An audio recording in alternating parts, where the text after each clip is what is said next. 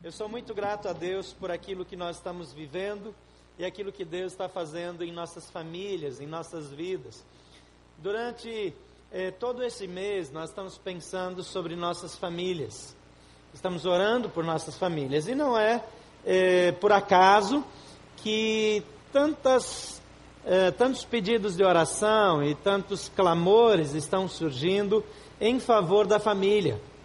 Muitos problemas que nós estamos vivenciando estão é, aparecendo nesses dias, porque Deus quer tratar as nossas famílias, Deus quer abençoar você, Deus quer ajudá-lo. Essa série Retrato de Família é uma série que é com outras ênfases, nós já fizemos no ano passado, mas repensamos, oramos e Deus quer continuar fazendo algo espetacular na nossa casa. Muitas pessoas sofrem, muitas pessoas estão eh, vivendo tensões e Deus pode mudar a história.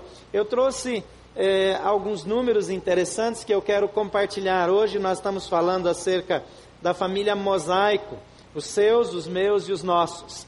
Muitas famílias estão bem diferentes hoje do que eram antigamente.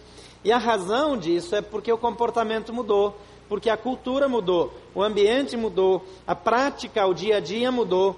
Ah, algumas manchetes aqui, o UOL diz que brasileiro casa cada vez mais tarde e separa-se mais jovem e com menos tempo de casado, segundo o IBGE. No país, ninguém se separa mais do que os moradores do Distrito Federal. Vejam só. A taxa de divórcios chegou ao dobro da média nacional. Se você achava que não ia ter problema, você veio morar logo aqui? Onde parece que as possibilidades, os números pelo menos, indicam problemas maiores do que no restante do país. IBGE divulga que guarda compartilhada de filhos dobra em 2011, mas ainda representa só 5,4% do total. Com números de divórcio em ascensão, a pesquisa estatística do Registro Civil, divulgada pelo IBGE, Instituto Brasileiro de Geografia e Estatística, aponta que a guarda dos filhos é ainda, é, ainda é predominantemente materna, mas a tendência de guarda compartilhada vem crescendo no Brasil e ganhando cada vez mais espaço nas varas de família. Isso parece mais justo. Mas eu fico imaginando a cabeça de uma criança que uma hora está aqui, outra hora está lá, tem regras de um jeito num lugar, regras de outro jeito em outro lugar. Isso é, é, emocionalmente não é saudável. Claro que é emocionalmente saudável que a criança tenha contato com os dois pais. E, e isso de fato é importante. Notícia do G1: o número de divórcios no Brasil é o maior desde 1984, diz IBGE. A taxa de divórcios atingiu seu maior valor.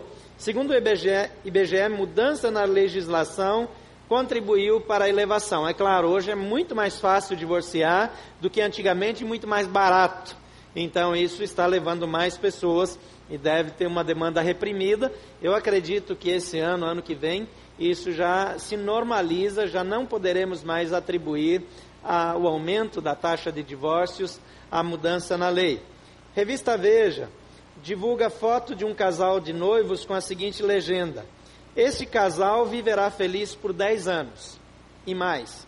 Quando se casarem, ele vai achar uma mulher nove anos mais nova do que ela e ela ficará só com os filhos. É o que dizem as estatísticas. Casal se casa na juventude, depois de 10 anos se separam, ele casa com uma mulher em média entre 7 e 9 anos mais jovem, e ela fica com os filhos. Essa ainda é a realidade. O ciclo do matrimônio. O quadro reúne dados colhidos em pesquisas a respeito do casamento no Brasil e no mundo. As pessoas querem se casar. Cerca de 90% dos jovens consideram um casamento feliz mais importante do que construir uma carreira ou ter filhos. Há uma diferença de idade entre os noivos. As mulheres se casam aos 24, em média, um pouco mais velhos os homens com 27. Os homens recasam com uma mulher nova. Oito de cada dez homens separados se juntam a mulheres solteiras, em média nove anos mais jovens que eles. Os casamentos acabam antes do esperado. Sete em cada dez matrimônios registrados no Brasil terminam em até dez anos. Já as ex com os filhos demoram a encontrar parceiros, provavelmente por causa dos filhos. É mais difícil encontrar homens que já queiram é, receber os filhos de outro casamento. Uma boa parte deles está abandonando seus próprios, então dificilmente esse que deixou seus filhos pelo caminho vai querer assumir os outros filhos. Ah, uma mulher com menos de 30 anos e sem filhos volta a se casar três anos depois da separação, em média, no Brasil. Se tem crianças, o tempo de espera para um novo casamento é muito maior, chega a quatro anos e meio. IBGE divulga que o Brasil atinge a maior taxa de casamentos dos últimos dez anos. Tem mais divórcios, tem mais casamentos. Estudos também, estudo também revela que o crescimento da taxa de nupcialidade legal está ligada à elevação dos recasamentos. Os recasamentos já representavam em 2008 quase 20% das uniões formalizadas em cartório. Então aumentou o número de casamentos porque o número de divórcios aumentou, então tem os recasamentos e isso está compondo a estatística. A Folha de São Paulo diz que divórcios disparam e aumenta índice de segundo casamento. Isso está contribuindo para o crescimento da família chamada família mosaica. Eu gostaria de convidar a Eveline, Eveline a vir aqui, eu quero conversar um pouquinho com ela. A Eveline é enfermeira de profissão, trabalha no Ministério da Saúde como consultora e ela tem uma história bastante interessante. Boa noite, Eveline. Obrigado por aceitar conversar um pouquinho comigo. Pode chegar um pouquinho mais perto? Deixa eu verificar aqui. Tá ligado, sim.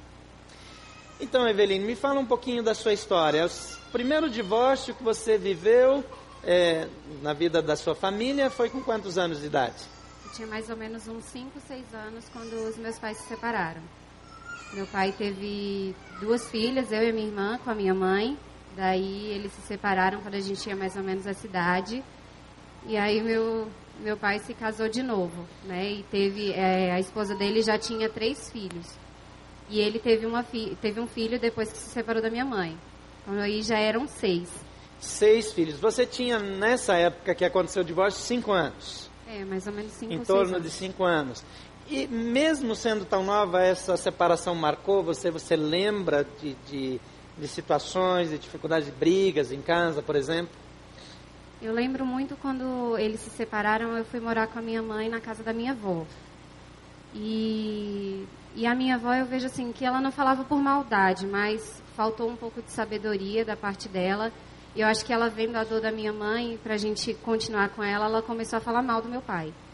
E aí falava que meu pai não me amava, que ele queria que eu fosse um menino, que eu não fui planejada, que minha irmã teve um aniversário de um ano e que meu pai não queria fazer festinha de um ano para mim. Falava várias coisas e, e eu chorava muito. Claro, essas coisas foram ficando marcadas na sua vida. Você tinha irmãos nessa época já? Tinha uma. Uma irmã, filha da sua mãe com seu pai. É, mais velha um ano. E aí, um pouco depois, o seu pai adotou mais quantos? Mais três. Mais três e teve mais um. Isso. Ok, isso passou quanto tempo? Ixi, assim que ele se separou, ele já teve um e aí casou de novo logo em seguida. Certo. E os filhos dela tinham mais ou menos a mesma idade que, que eu e a minha irmã. O casamento do seu pai durou muito tempo? O novo casamento? Uns oito anos, eu acho, um pouquinho mais. E aí ele ficou sozinho?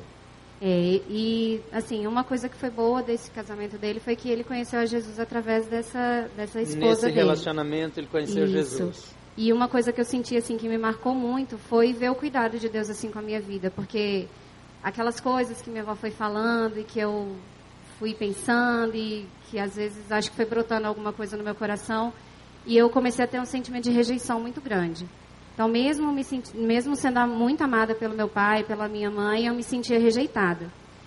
E a gente fazia, meu pai fazia cultos familiares lá em casa, e aí foi até a primeira experiência que eu tive com Deus, muito forte. que ele me deu uma Bíblia. E eu lembro que nesse culto familiar eu estava chorando muito, assim, sentadinha no meu canto. E aí foi a primeira vez que eu falei com Deus, assim mesmo de verdade. Eu falei, Deus, por que, que eu não fui planejada? Né? Por que, que eu me sinto assim, não me sinto parte? Mesmo, mesmo sendo amada pelos meus pais, mesmo eles falando que me amavam, né? E aí veio assim na minha cabeça, lê Jeremias 1. Eu fiquei, Jeremias, que nome estranho, será que tem isso na Bíblia?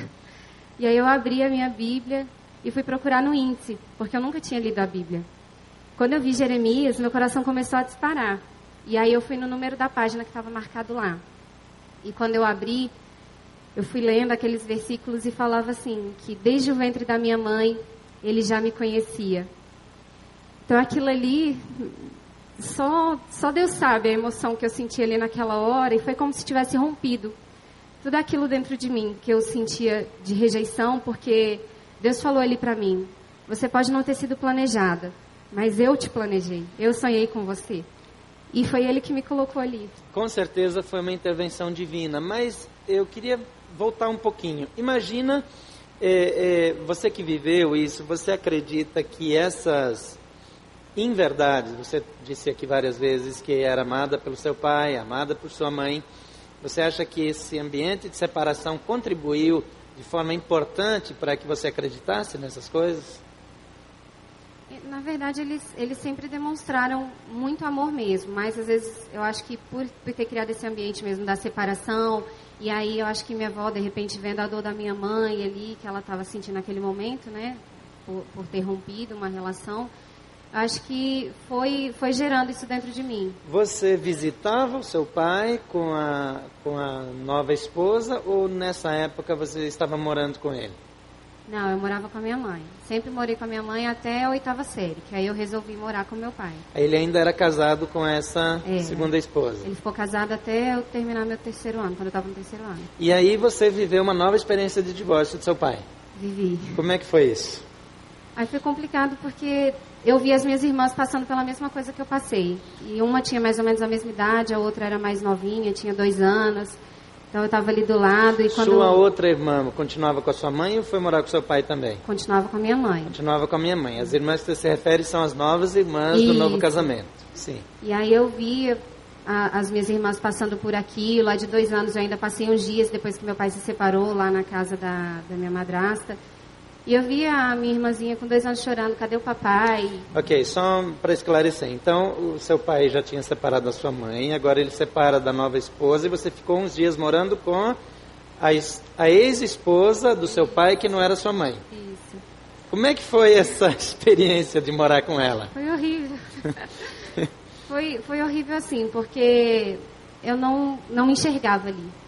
Eu estava me sentindo um estranho no ninho, né? Porque eu não via meu pai, não via minha mãe, vi uma pessoa que já não tinha mais nenhum laço comigo e me senti totalmente estranha ali naquele lugar. Sentia que não era um lugar meu. Você tinha mais ou menos que idade nesse tempo? Tinha uns 15 anos por aí. 15 anos. E aí você foi morar com seu pai? E aí, né, depois que eles se separaram, depois que eles se separaram, que eu fiquei esses dias, aí eu voltei para casa da minha mãe, até meu pai conseguir um outro lugar para ficar, que ele estava ficando na casa de um amigo dele.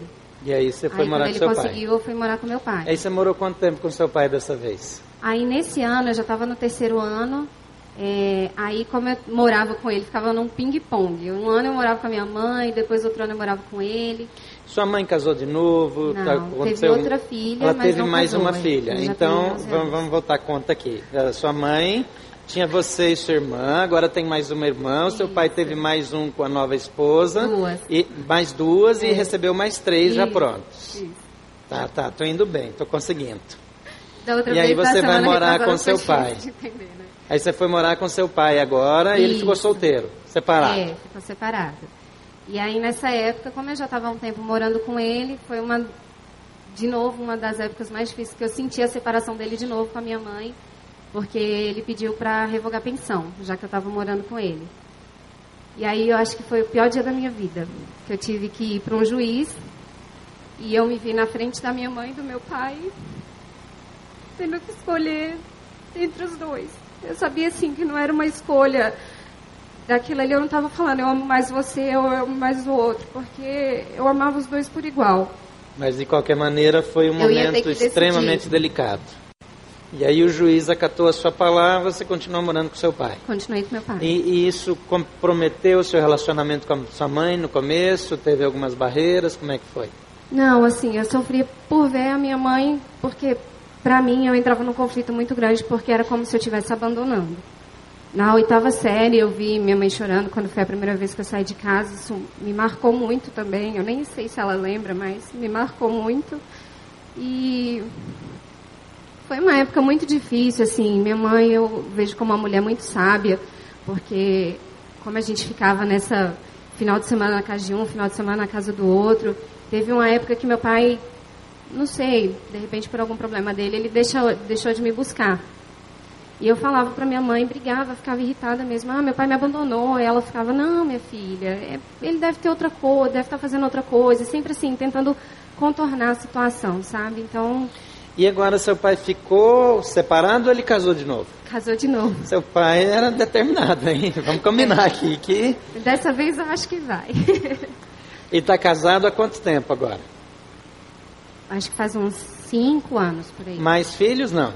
Tenho uma filha de dois ah, anos. Ah, tá. Que é da idade do meu filho. Agora, e ela chama ele de Agora chumbinho. você é casou. Você casou com quantos anos, Evelina? Eu casei com 21. Com 21 e depois você teve um filhinho que agora tem dois anos. Depois de um ano e pouquinho, é. Eu já estou há quatro anos mais ou menos casada, vai fazer quatro anos. E seu casamento, você pretende que seja um só até o fim ou você já Jesus. tem data para... Não, Não vai né? até... Ele vai ter que ver meus ruguinhas crescerem. Tá certo.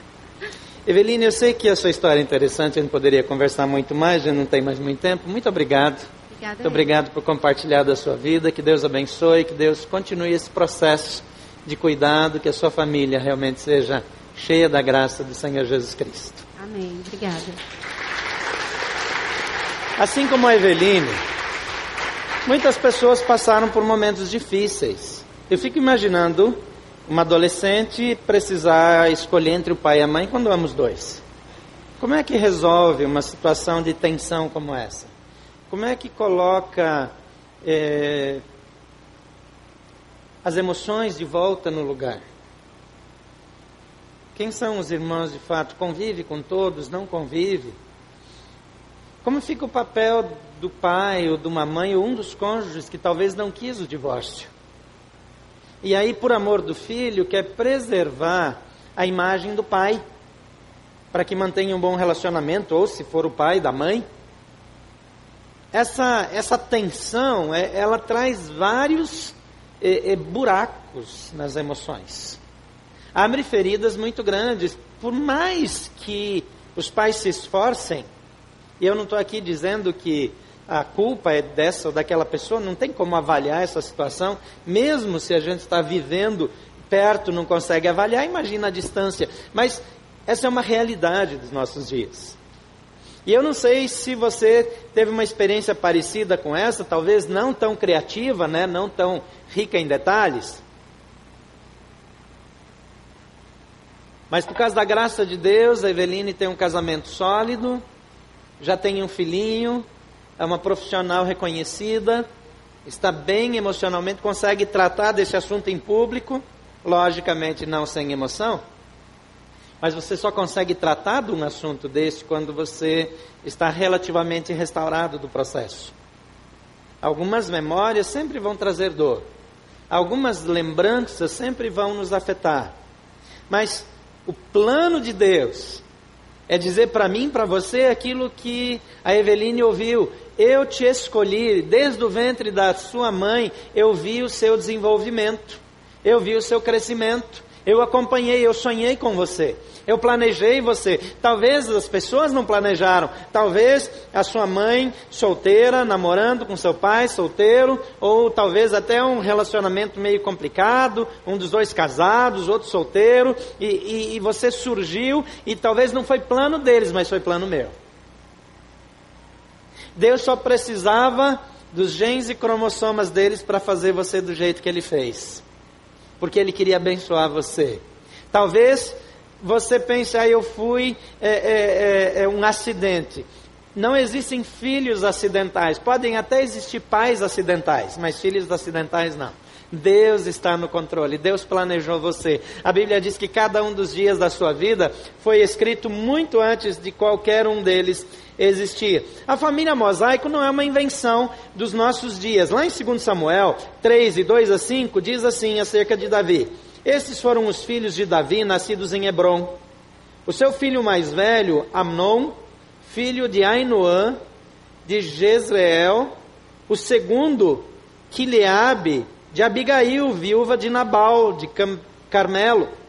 O terceiro, Absalão, de Maca, filha de Talmai. Você viu que ele tinha uma porção aqui, né, de, de esposas. É, filha de Talmai, rei de Jesus. O quarto, Adonias de Agite. O quinto, Cefanias de Abital. E o sexto, Itreão de sua mulher Eglá. Esses foram os filhos de Davi que lhe nasceram em Hebron, só os de Hebron.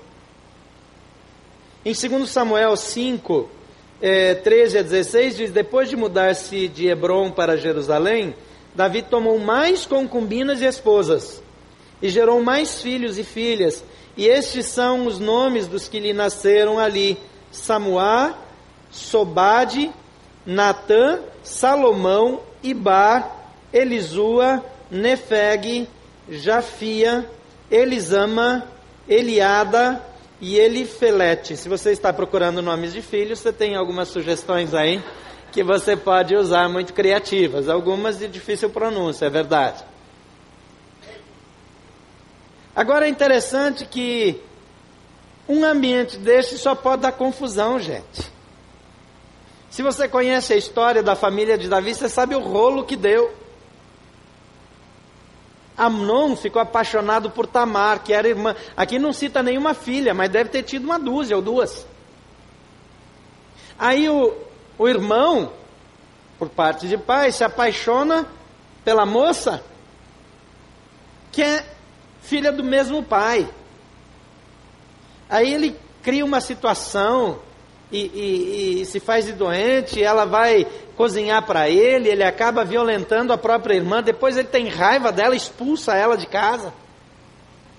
Aí o irmão dele, Absalão, indignado com a situação, cria uma festa lá, inventa um negócio, embebeda os irmãos e mata Amnon. Depois tem que fugir do país.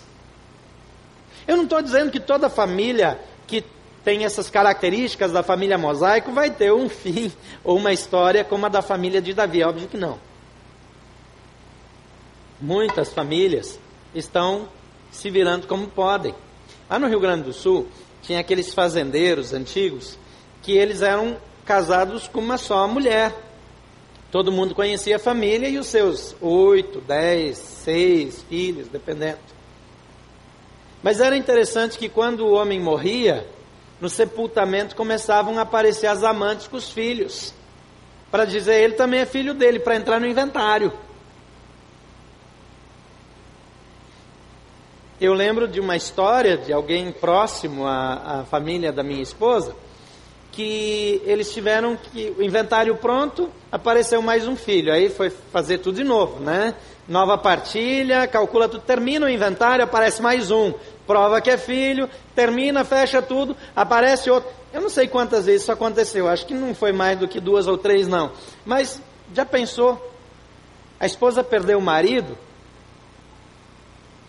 e depois fica descobrindo que tem mais filhos, mais filhos, mais filhos. Eu não sei. Talvez a sua história agora pareça uma história bem tranquila, bem tradicional, né? Talvez você diz, não, da minha vida foi muito tranquila. Para você que teve uma vida tranquila ou não tão tranquila, convencional ou não, dentro dos moldes aceitos oficialmente pela sociedade ou não, Deus tem planos de amor para sua casa, para sua família. Deus tem uma proposta. Colossenses capítulo 3, versículo 11 a 21 descreve a família no formato bíblico, é uma família simples. Não é tão complicada. Não é engraçado ouvir a história, mas é uma família não é, com histórias tão interessantes como a família de onde a Eveline veio, mas é uma história como a história da família que a Eveline está constituindo agora. Um casamento sólido, um filho já chegou, não sei se tem planos demais aí, mas quem sabe vão chegar mais. O marido disse que sim, a Eveline não, não se manifestou ainda não, né? Vou orar por você. Mais filhos estruturados, saudáveis, que não precisem passar pelo drama de ter que escolher um dos dois, que não precisem ficar na escola no dia dos pais achando que o pai não ama, que sumiu. O texto diz assim: nessa nova vida já não há diferença entre judeu e grego, circunciso e incircunciso, bárbaro e cita, escravo e livre, mas Cristo é tudo e está em todos. Portanto, como povo escolhido de Deus, santo e amado, revistam-se de profunda compaixão, bondade, humildade, mansidão e paciência. Suportem-se uns aos outros e perdoem as queixas que tiverem uns contra os outros. Perdoem como o Senhor lhes perdoou. Acima de tudo, porém, revistam-se do amor que é o elo perfeito. Que a paz de Cristo seja o juiz em seus corações visto que vocês já foram chamados a viver em paz, como membros de um só corpo. E sejam agradecidos, habite ricamente em vocês a palavra de Cristo. Ensinem e aconselhem-se uns aos outros com toda sabedoria, e cantem salmos, hinos e cânticos espirituais com gratidão a Deus em seus corações. Tudo o que fizerem, seja em palavra ou ação, façam-no em nome do Senhor Jesus, dando por meio dele graças a Deus Pai Mulheres, sujeitem-se a seus maridos como convém a quem está no Senhor. Maridos, amem as suas mulheres e não as tratem com amargura. Filhos, obedeçam a seus pais em tudo, pois isso agrada ao Senhor. Pais, não irritem os filhos para que eles não desanimem. Deus tem uma proposta, tem um modelo. O modelo de Deus funciona, é questionável há uma campanha, há um investimento para desqualificar a família. Há alguns anos atrás, houve um esforço para que o nome do pai não precisasse mais constar na certidão de nascimento. Agora tem pessoas com problemas em todo o Brasil. E agora, de novo, estão querendo forçar a colocar o nome do pai na certidão de nascimento do filho. Criança precisa ter pai e mãe, precisa ter nome e sobrenome, precisa saber quem é quem. Isso vai ajudar na sua identidade. Tem tantas pessoas hoje no Brasil e no mundo inteiro com crise de identidade. Não sabe mais se é homem, se é mulher. Tem problemas de definir isso. Isso se vende como uma coisa normal. Mas, de fato, na maioria das vezes, é um efeito. A primeira coisa que se diz a respeito de um bebê no ventre é se é menino ou menina. O sexo é a primeira coisa que identifica a pessoa. Agora, Satanás investiu para que existisse uma crise de orfandade, para que os filhos não conheçam seus pais, para que os filhos não se sintam filhos dos seus pais, para que eles não precisem mais obedecê-los, e para que eles não saibam mais quem eles são. Aqui não vai uma palavra preconceituosa acerca de quem escolheu, fez uma opção pela homossexualidade. Qualquer pessoa nesse país, em quase todo mundo, é livre para escolher. E como filhos de Deus, nós amamos todas as pessoas e respeitamos a sua opção. Celebrar a sua opção é uma outra conversa. O problema do movimento em prol da homossexualidade no Brasil hoje é que ele não se satisfaz que a gente aceite e respeite a opção da pessoa. Ele quer me obrigar a celebrar, a festejar a opção dele. A opção dele não é uma opção que me agrada, é uma opção que me entristece por causa dele, não por minha causa. Agora, eu respeito, amo, não critico, não fico fazendo chacota, detesto gente que faz piada é, é, como se fosse homossexual. Os homossexuais são seres humanos normais, merecem todo o nosso amor e todo o respeito. Celebrar a opção dele eu não posso, porque a opção dele me entristece. Eu desconheço, eu desconheço uma pessoa que perdeu a sua identidade do jeito que Deus a criou, que seja de fato feliz. Tem momentos felizes, tem bons momentos, como todas as pessoas, se realiza. Alguns são maravilhosos profissionais, parece que melhores do que os héteros, parece mesmo, em algumas profissões, impressionantemente qualificados. Eu não sei se é um esforço adicional, eu não entendo, mas eu sei que tem pessoas magníficas eu tenho amigos que os respeito nessa opção, mas essa não é a opção de Deus, não é a opção da palavra de Deus, não é a maneira que Deus criou cada ser humano. Deus criou cada ser humano para ser homem ou mulher e ser feliz dessa maneira. Qualquer coisa fora disso vai diminuir a sua qualidade de vida, vai tirar a possibilidade de que você viva essa alegria do jeito que Deus fez. Isso não significa que você vai ser uma pessoa miserável, que vai ser uma pessoa que é da escória, uma pessoa que não serve. Não, a proposta bíblica é muito simples. Deus te criou para constituir uma família e viver feliz.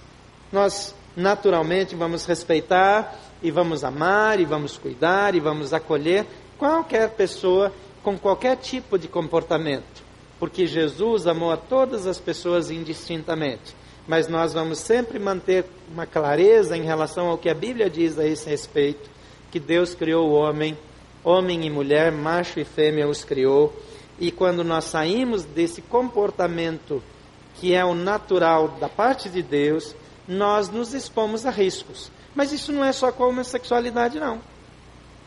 Isso é com a alimentação. Se você se alimenta de maneira errada, você vai ter consequências.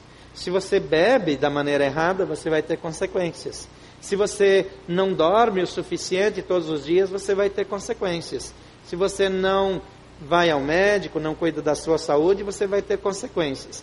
Deus disse para você cuidar da sua saúde, cuidar do seu corpo, viver de uma maneira digna, viver da maneira como Deus planejou. Isso vai trazer graça para a sua vida, vai trazer bênção e alegria para a sua vida. Hoje, é, pessoas é, são totalmente discriminadas por ter uma posição como a minha.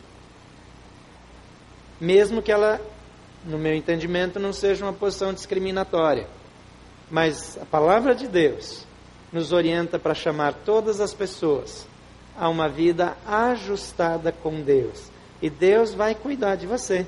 Deus vai conduzir o seu processo. Deus vai cuidar da sua identidade. Porque Ele não errou ao fazer você. Não houve acidente, não houve atropelo. São ações que saíram do plano de Deus, que afetaram a sua vida. Talvez feridas, talvez marcas, talvez não tenha nenhuma explicação. E você simplesmente se sinta assim. Mas Deus ama você da maneira como você é. E Deus pode tornar você aquilo que Ele quer. Agora, quando eu decido que eu vou ser o que eu quero, então eu não escolhi o que Deus quer. Eu tomei a minha decisão. E isso é possível, Deus respeita, Deus acata, mas você vai colher as consequências da sua própria decisão, como qualquer outra pessoa. Princípios divinos para a reestruturação familiar. Em primeiro lugar, aplique os princípios de relacionamento em sua família. Aplique os princípios bíblicos de relacionamento em sua família. Existem vários princípios de relacionamento.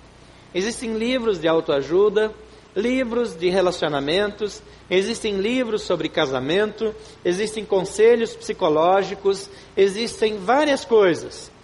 Mas eu estou dizendo aqui, se você quer reestruturar a sua família da maneira divina, precisa aplicar os princípios bíblicos. O versículo 12 diz: Portanto, como povo escolhido de Deus, santo e amado, revistam-se de profunda compaixão, bondade, humildade, mansidão e paciência. Revistam-se de profunda compaixão, bondade, humildade, mansidão e paciência. Quem teve alguma discussão ou briga em casa essa semana? Dá para levantar a mão? Dá, né? Não é tão, não é tão incomum, né? Pode levantar a mão, olha em volta, vê que está todo mundo com a mão erguida, aí você pode erguer também, tá? Pode ficar com coragem. Ó, bastante mais apareceu aí. Deixa eu dizer uma coisa. Olha de novo para esse texto. O texto aqui diz: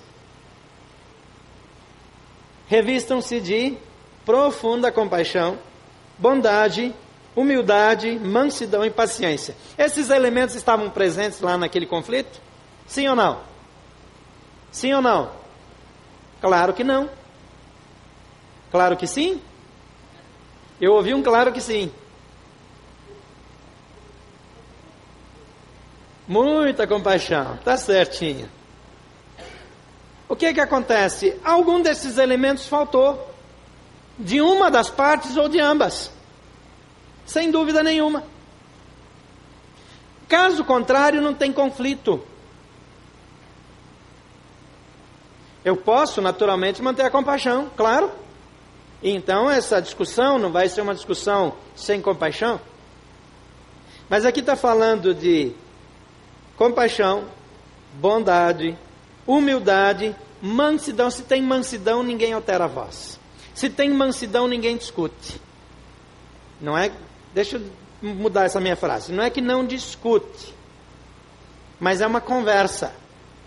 Não é uma discussão apimentada. É uma conversa que busca um resultado bom. E além disso, a paciência. Quem tem paciência não se irrita. Quando se irrita, ou está irritado ou está paciente. Os dois juntos não dá para ter. Então, quando eu aplico os princípios bíblicos no meu casamento, nós ainda vamos ter discussões. Sabe uma das coisas mais importantes do casal é que o casal precisa aprender a brigar. Quantos são casados aqui? Quantos são solteiros e mais pretendem casar? Levante a mão. Solteiro que pretende casar um dia, não importa quando. Ok. Solteiro ou separado que não quer casar nunca mais. Tem alguns também. Então, a não ser quem não quer casar nunca mais, quem não quer casar nunca mais pode aplicar isso no relacionamento com os filhos, com os outros, mas a gente precisa aprender a brigar tendo o objetivo em vista. O que acontece é que muitos casais ou muitas famílias começam a brigar, mãe, filho, pai, filho, etc. Começam a brigar e daqui a pouco não lembra mais por que está brigando. Já aconteceu com você? Daqui a pouco não lembra mais o motivo da briga, só sabe que está com raiva, que está irritado e que está com a razão. O importante é que eu estou certo, o motivo eu desconheço. Eu já esqueci, mas eu tenho certeza que eu estou certo. Quando eu estou discutindo, mesmo que tenha alguma alteração de emoção, mesmo que tenha, mas o foco continua sendo o problema. Eu quero tirar essa porta aqui, colocar uma janela e colocar uma porta no lugar daquela janela. Mas tem várias razões para fazer ou não fazer. Se eu continuar discutindo sobre aquilo, então vou chegar numa conclusão. O problema é que a gente começa no assunto da discussão Começa a discutir por um filho, começa a discutir por uma atitude, começa a discutir por alguma coisa, e daqui a pouco a gente está discutindo de outras coisas, já lembrar, é, mas aquela vez, Lúvio, você também falou isso. Aí fica difícil. Porque aí bagunça tudo. Aí não tem foco. A discussão se perde. Em segundo lugar, pratique a tolerância e exercite o perdão. O que é tolerância? É tolerar alguém que pensa diferente de você. Eu falei sobre homossexualidade. A Bíblia nunca nos autorizou a sermos intolerantes com alguém que é diferente de nós. Se você se acha melhor do que alguém porque você é, é hétero, isso é uma bobagem muito grande. Pecado de um homossexual e o seu é igualzinho. O seu do julgamento, da discriminação, é tão ruim ou pior que o dele. Então não fica achando que você é melhor, não. Intolerância nunca foi uma coisa bíblica. O Senhor Jesus ele veio para acolher. Vai chegar um momento que ele vai fazer justiça, mas o Senhor diz: minha é a justiça. Ele é o Deus de justiça. Ele fala até minha será a vingança, se você quiser usar. Mas ele está dizendo: eu é que faço justiça, não é você. Você não é juiz. O juiz é o Senhor. Você precisa cuidar de si e obedecer e praticar na sua vida. E deixa os outros por conta de Deus. O versículo 13 diz: Suportem-se uns aos outros e perdoem as queixas que tiverem uns contra os outros. Perdoem como o Senhor lhes perdoou. E como que o Senhor lhes perdoou? A Bíblia diz que os pecados foram lançados no mar do esquecimento. O Senhor diz: Dos vossos pecados eu não me lembrarei jamais. Se já perdoou, por que é que lembra e joga na cara toda vez que discute? Se já perdoou, por que, que traz de volta o assunto? Eu preciso aprender a tolerar. Dentro de casa as pessoas são diferentes, as pessoas pensam diferente, as pessoas agem de modo diferente. No trabalho, na sociedade, as pessoas são diferentes. E Deus não está querendo criar um padrão de pessoas todas iguais, e como, como produto de uma fábrica que, que faz peças em série. Deus ama a diversidade, mas odeia a igualdade. Você já viu uma árvore com duas folhas exatamente iguais? Você já viu dois polegares exatamente iguais? Como é que pode ter tanta gente no mundo e não ter um polegar repetido? Fala para mim. Que forma, que, que, que, que fábrica é essa que faz um polegar diferente para cada cidadão do universo?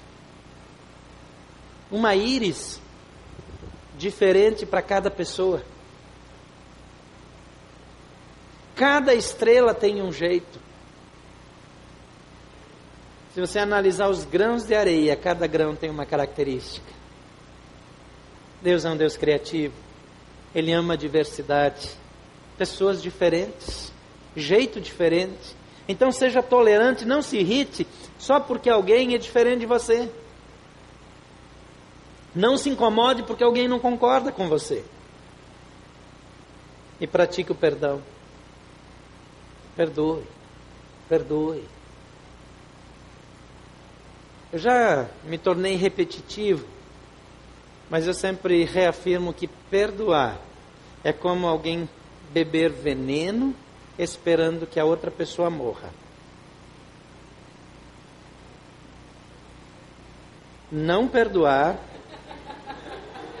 Obrigado. Já pensou? Estou ensinando tudo errado aqui.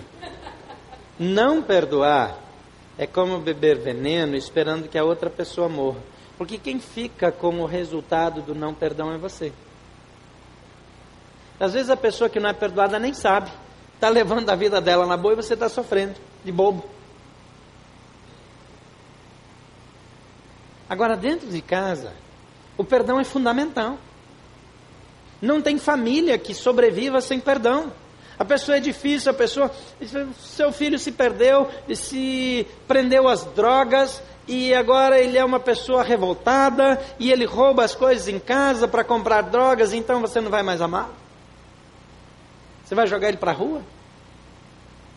Você precisa perdoar todo dia.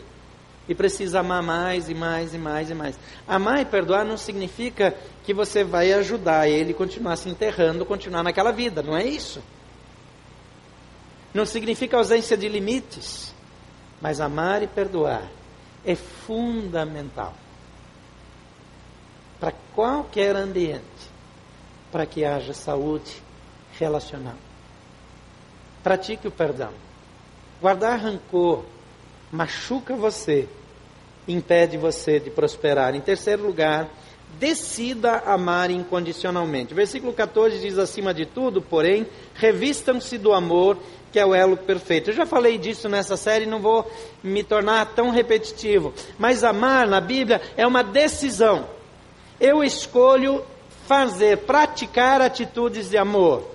O meu sentimento é de ira, o meu sentimento é de frustração, o meu sentimento é um sentimento de revolta, mas a minha atitude pode ser uma atitude de amor. Eu estendo a mão, eu trato bem, eu sou gentil, porque eu decidi. Eu não estou falando nada de hipocrisia, não.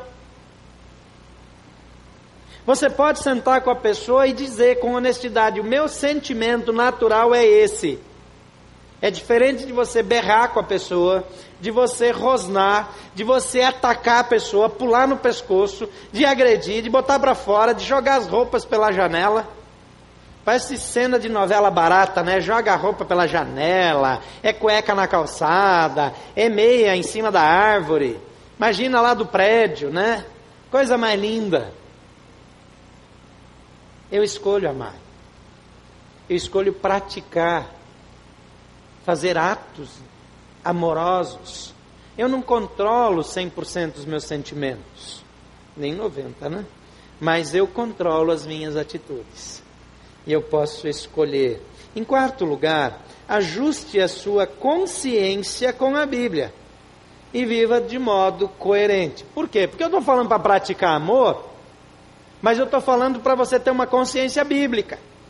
Aqui diz que a paz de Cristo seja o juiz em seus corações, visto que vocês foram chamados para viver em paz como membros de um só corpo.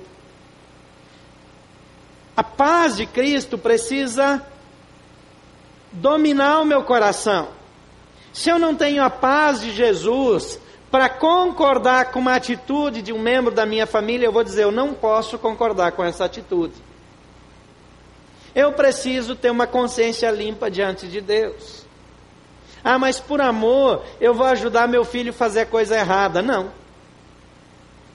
Eu já expliquei aqui, e todo mundo já sabe disso, que depois de uma certa idade, eu já não posso tomar as decisões, ou todas as decisões, por meus filhos. Tem uma idade que sou eu que decido, eu vou ensinando os meus filhos a decidirem, depois eles começam a decidir, e finalmente eles vão crescendo em liberdade.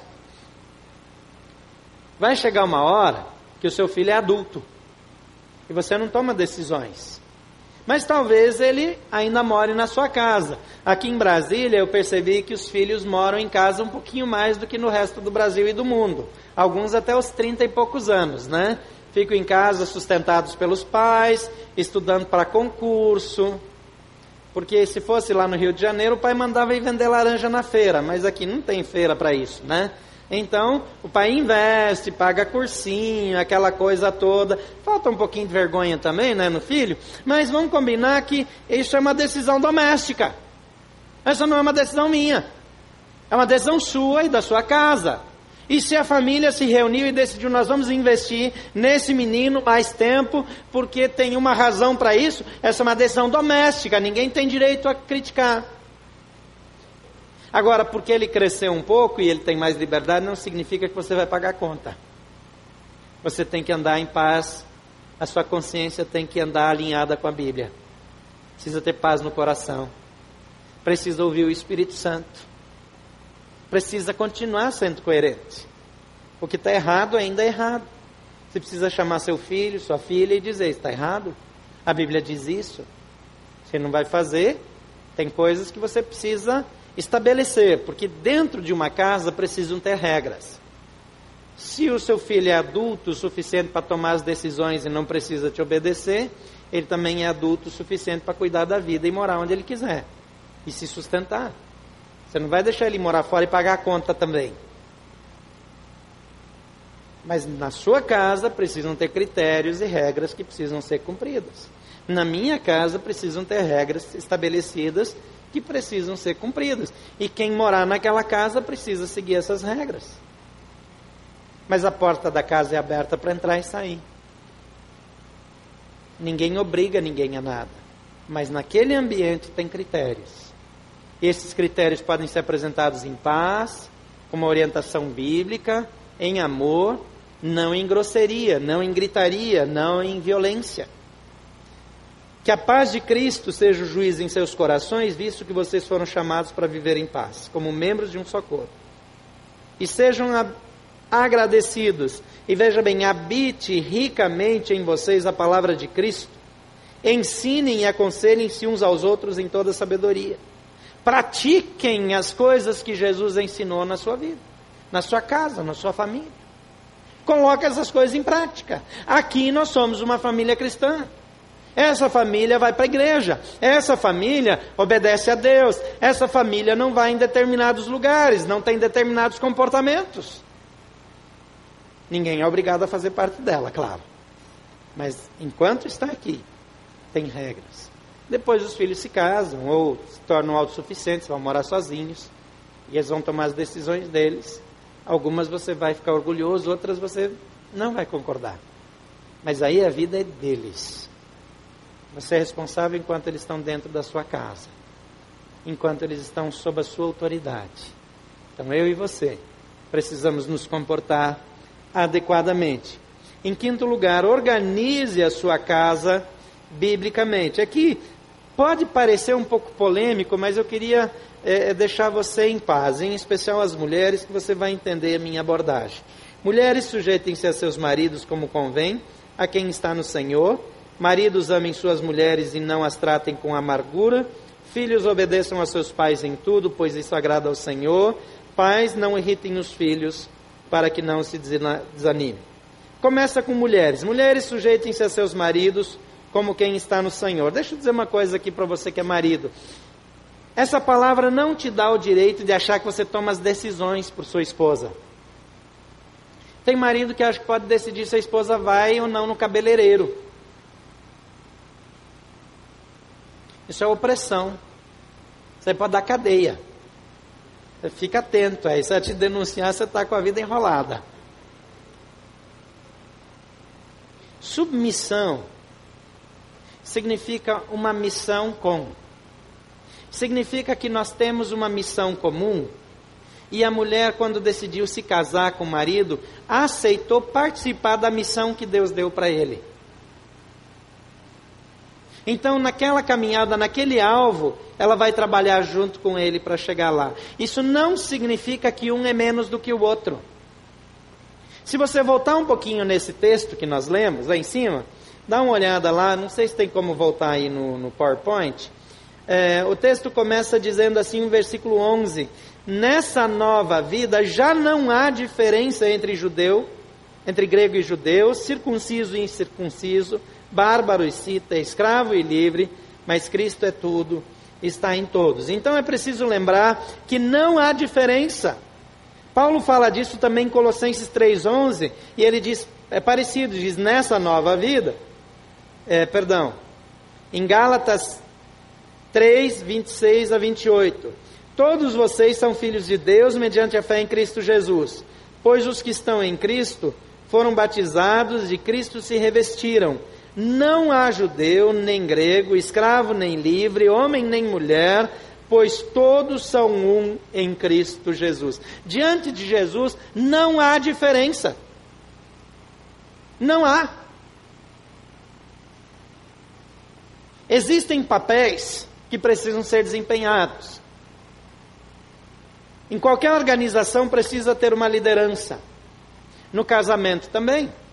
E cabe a você, homem, em caso de não haver acordo e não ter nenhuma chance de ter acordo, talvez é uma decisão que precisa ser tomada imediatamente e não dá tempo de chegar num acordo, então você precisa tomar uma atitude. Não é uma questão de tomar uma atitude quando não há concordância apenas. É uma questão de tomar uma atitude quando é necessário. Quando a coisa é ruim, sobra para você, essa é a verdade. Quando é muito difícil e ninguém quer fazer, é a sua vez de agir. Isso é liderança. É a representação pública. Mas não há diferença entre homem e mulher diante de Deus. O homem não é mais do que a mulher, a mulher não é mais do que o marido. Mas ela entra numa missão com o homem para a vida e vai segui-lo até o fim. Em segundo lugar, aqui diz: maridos, amem suas mulheres e não as tratem com amargura. Em outra ocasião, diz: amem as suas mulheres como Cristo amou a igreja e se entregou por ela, morrendo na cruz. É coisa fácil. Ainda que fosse a submissão com algumas distorções, é muito mais fácil do que praticar esse tipo de amor. Mas é esse tipo de amor. Ah, mas na minha casa não tem homem, só tem a mulher e os filhos. E aí? Não, não teve a parte de ter alguém para proteger? Então o Senhor é o seu marido, ele vai te proteger. Ele vai cuidar de você. Ele vai sustentar você. Ande em submissão com ele. Mulheres, vivam essa verdade crendo em Deus. Maridos, amem incondicionalmente. Filhos, obedeçam a seus pais, aqui diz em tudo, pois isso agrada ao Senhor. Em outra ocasião diz: Filhos, obedeçam em tudo aos seus pais, que é o primeiro mandamento com promessa. Lá no Velho Testamento diz: Honra teu pai e a tua mãe, para que se prolonguem os teus dias na terra. Você quer viver uma vida longa? Honre seu pai e sua mãe. Desonra seu pai e sua mãe, você vai morrer mais cedo. Literalmente. Já fiz vários enterros de gente desobediente. Verdade. Enterro precoce. Se você é desobediente e ficar hospitalizado, me chama para orar por você. Mas na parte boa é que Deus perdoa e esquece o passado. Então, se você foi um filho desobediente, passe a obedecer. Se você desonrou seus pais, passe a honrá-los. Se você desonrou seus pais, eles já morreram, peça perdão a Deus. Conserte. Porque o perdão apaga a sua história.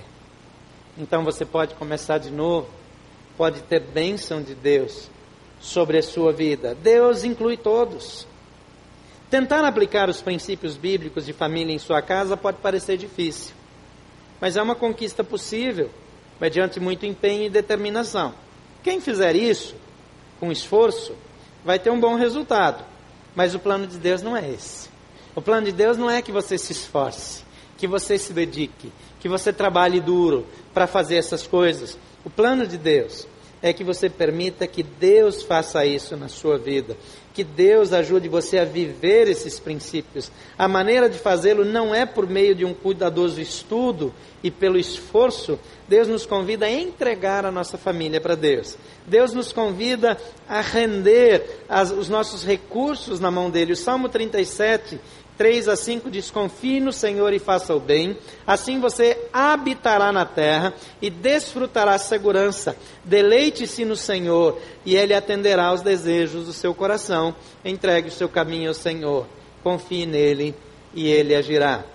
Em certa ocasião, Paulo e Silas, eles haviam, eles orientaram um homem que estava preocupado com a sua vida e com a vida de sua família. Eles, na verdade, estavam numa prisão e, e, de repente deu um terremoto, as portas abriram, as correntes caíram e eles não fugiram e ninguém fugiu. E aquele homem impressionado era o carcereiro. Ele diz: O que é que eu faço?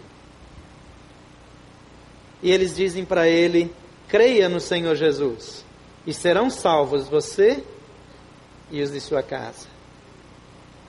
Deus quer a sua salvação e a salvação da sua casa.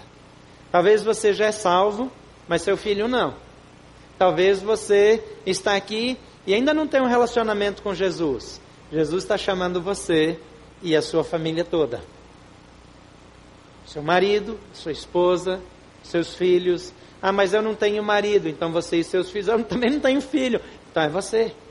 E se um dia você tiver, eles também vão ser do Senhor. Deus chama a mim e a você para vivermos na dependência dele. Em Provérbios está escrito: confie no Senhor de todo o seu coração e não se apoie em seu próprio entendimento. Reconheça o Senhor em todos os seus caminhos e ele endireitará as suas veredas. Não existe absolutamente nada que a presença de Jesus não possa curar.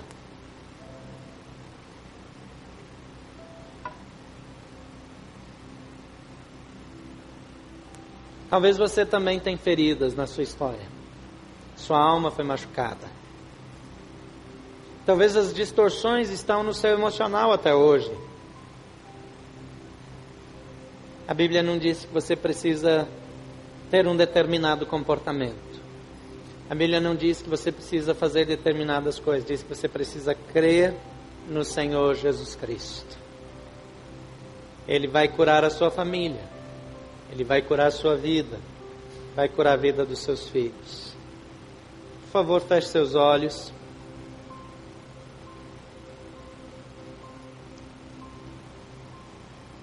Talvez você está entre nós nessa noite e você gostaria de ter uma vida transformada. Não que a sua vida precise estar ruim para isso. Mas vida transformada é uma vida onde eu deixo de depender de mim mesmo e passo a depender de Jesus. Uma vida transformada é uma vida onde eu deixo de estar no controle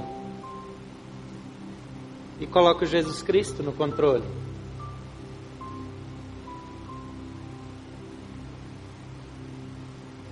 A Bíblia diz que se você crer em Jesus, Ele muda a sua história. Talvez você quer mudar a sua família, a sua casa, mas Deus está dizendo: Eu quero mudar você primeiro. Jesus já faz parte da sua vida.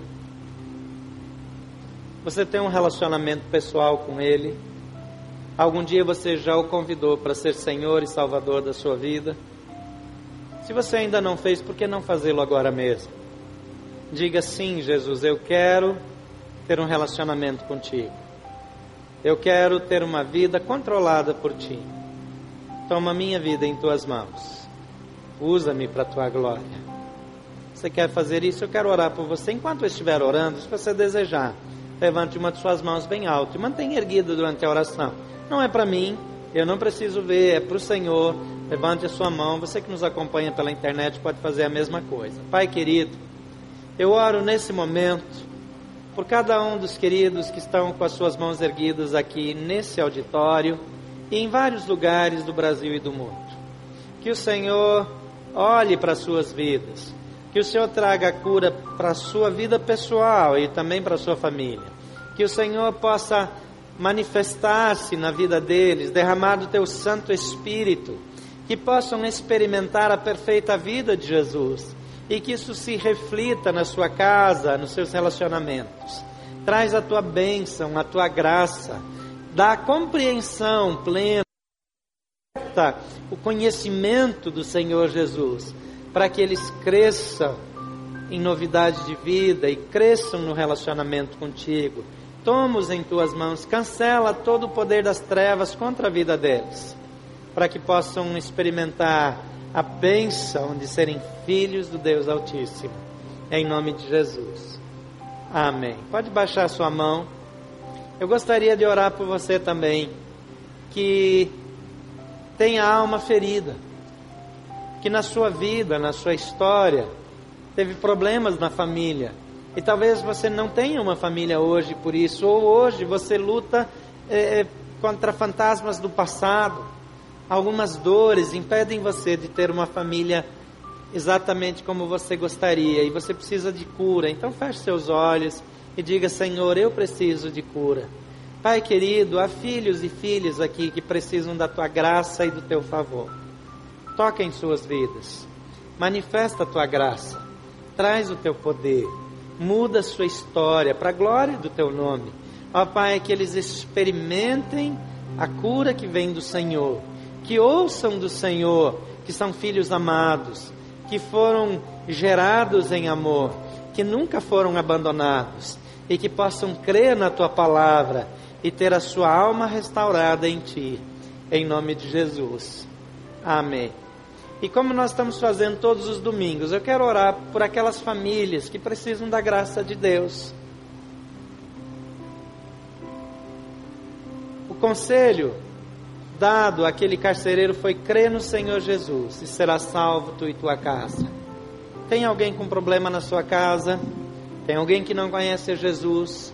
Tem alguma situação especial na sua família que precisa da graça de Jesus? Eu gostaria que você viesse aqui à frente. Eu quero orar por sua família. Nós vamos fazer isso como família. Essa igreja é uma família. E nós vamos orar pelas famílias da igreja e pela sua família. Vamos todos ficar em pé. E se você desejar, saia do seu lugar e vem para cá e coloque sua família diante de Deus. Nós cremos que Deus está fazendo e vai fazer grandes milagres na vida das nossas famílias.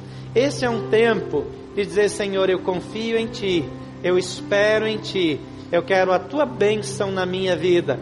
Apresenta o seu marido, sua esposa, o noivo, a noiva, o filho, aquele que está com problema, aquele que não tem problema, mas que está crescendo e que você não sabe o que vai aparecer lá no futuro. Sai do seu lugar, chega aqui, pode vir bem perto aqui para ter lugar para todos. Eu gostaria de orar por você, porque a presença de Deus, o poder de Deus, o amor de Jesus pode mudar todas as coisas. Não há nada, eu já disse isso, que a presença de Jesus não possa curar. Pode chegar bem perto, pode chegar um pouquinho mais perto para ter lugar para todos. E vamos colocar nossas famílias diante de Deus. Deus pode restaurar nossa história. Não tem casamento difícil demais para Deus. Não tem filho difícil demais para Deus. Não tem ferida aberta ou profunda demais. Jesus Cristo pode mudar nossa história. Pai, em nome de Jesus. Algumas famílias estão representadas aqui. É gente que está dizendo que precisa do Senhor de uma forma especial. Alguns estão voltando aqui todas as nossas reuniões, dizendo: Senhor, cura minha família, trata do meu filho, trata do bebê que vai nascer, trata do meu filho que está perdido, cuida do meu casamento. Ó oh, Pai, o Senhor conhece cada pedido aqui feito. O Senhor sabe o quanto Satanás quer destruir a família, mas tu vieste ao mundo para nos dar uma nova família, para mudar nossa história, para marcar nossa caminhada. E eu quero abençoar abençoar essas famílias aqui representadas em nome de Jesus. Ó Pai, que o Senhor restaure aquele casamento ferido, que o Senhor traga ânimo onde tem alguém desanimado ou deprimido, que o Senhor traga cura física onde tem alguém ferido, enfermo, mas que o Senhor faça algo sobrenatural nos relacionamentos. Ó Pai, que a presença de Jesus possa se manifestar de tal maneira que haja cura em cada família, em cada coração, em nome de Jesus. Amém.